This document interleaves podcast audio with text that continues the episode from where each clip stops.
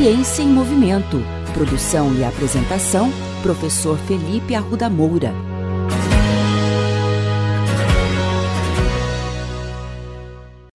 Existe uma interdependência entre a forma e a função do osso.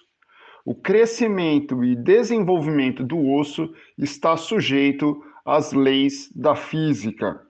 Com essas frases bonitas, de 1892, do cientista alemão Julius Wolff, nós começamos o 14º episódio da segunda temporada da coluna Ciência em Movimento. Quando nós nos exercitamos, na maioria das vezes, nós enxergamos os resultados e os benefícios do treinamento pela nossa aparência, não é verdade?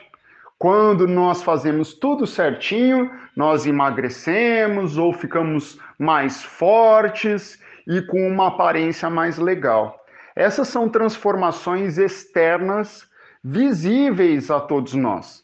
Porém, o nosso corpo internamente também sofre uma série de transformações. E uma dessas estruturas que sofre grande alteração com o exercício físico é a nossa estrutura óssea. Uma das principais funções também do sistema ósseo é a função de suporte, ou seja, é o sistema ósseo que tem a responsabilidade para a manutenção da nossa postura e também de resistir às forças externas que agem no nosso corpo.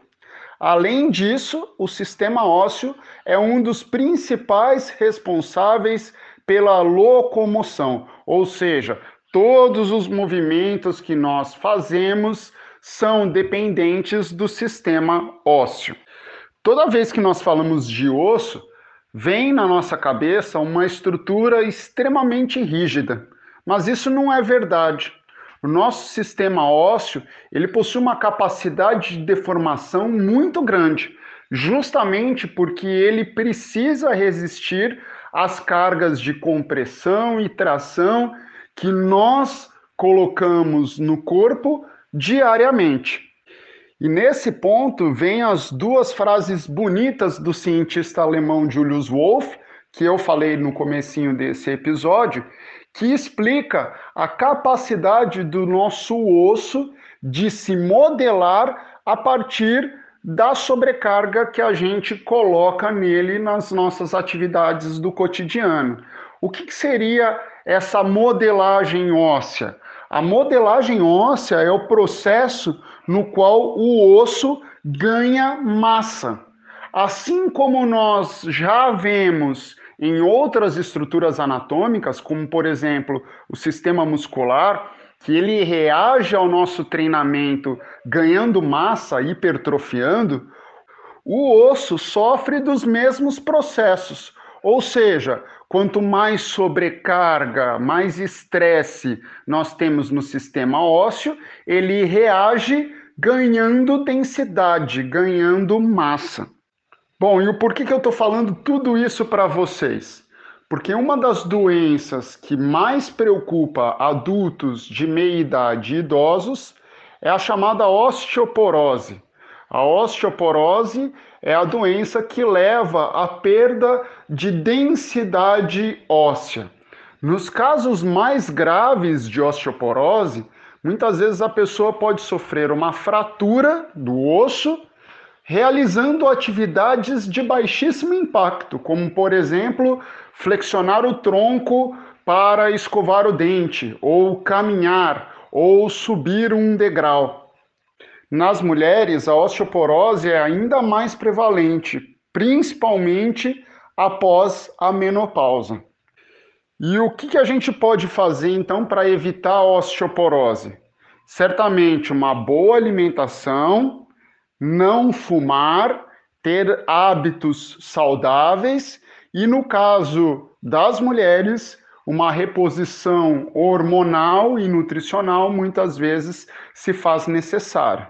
Mas uma das estratégias mais importantes, cantada aí pelo cientista alemão Julius Wolff, se chama exercício físico. Quanto mais nós nos exercitarmos, mais sobrecarga nós vamos levar ao nosso sistema ósseo e ele vai se modelar, ele vai ganhar massa, ele vai ganhar densidade óssea. O problema é que às vezes nós escolhemos alguns exercícios físicos que não geram a quantidade suficiente de sobrecarga, de estresse. Certamente, quando a gente fala da população idosa, um dos principais exercícios que vem à nossa cabeça é a tal da hidroginástica.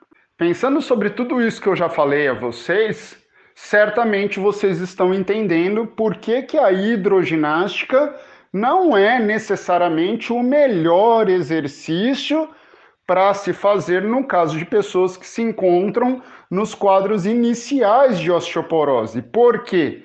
Justamente porque na piscina nós temos uma redução da sobrecarga, nós temos uma redução do estresse. Professor, isso significa que nós devemos tirar então todos os idosos da hidroginástica? De maneira alguma. Um estudo de 2017, publicado no Journal of Sports Medicine, avaliou os efeitos dos exercícios na água comparados àquelas pessoas que não fazem absolutamente nada ou pessoas que fazem exercícios fora d'água. Obviamente, os exercícios fora da água são mais eficientes no que diz respeito ao ganho de densidade óssea. Mas isso não significa de maneira alguma dizer que os exercícios na água, como a hidroginástica, são ruins. Muito pelo contrário, os estudos mostram que há sim leves melhorias ou pelo menos uma manutenção da densidade óssea quando as pessoas se exercitam na água, ou seja, é bem melhor do que não fazer absolutamente nada.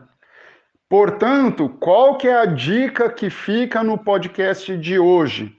Devemos ter sim uma vida saudável com uma boa alimentação.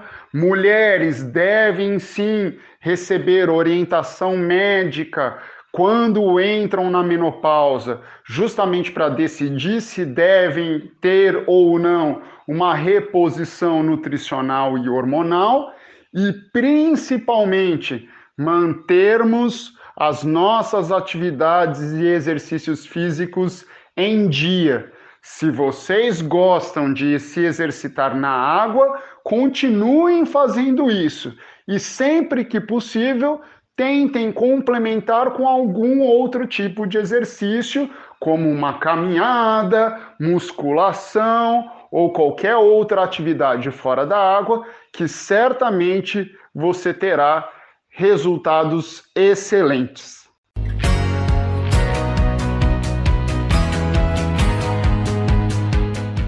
Ciência em Movimento. Produção e apresentação: Professor Felipe Arruda Moura. Contatos com essa coluna pelo e-mail ciênciaemmovimento.el@gmail.com.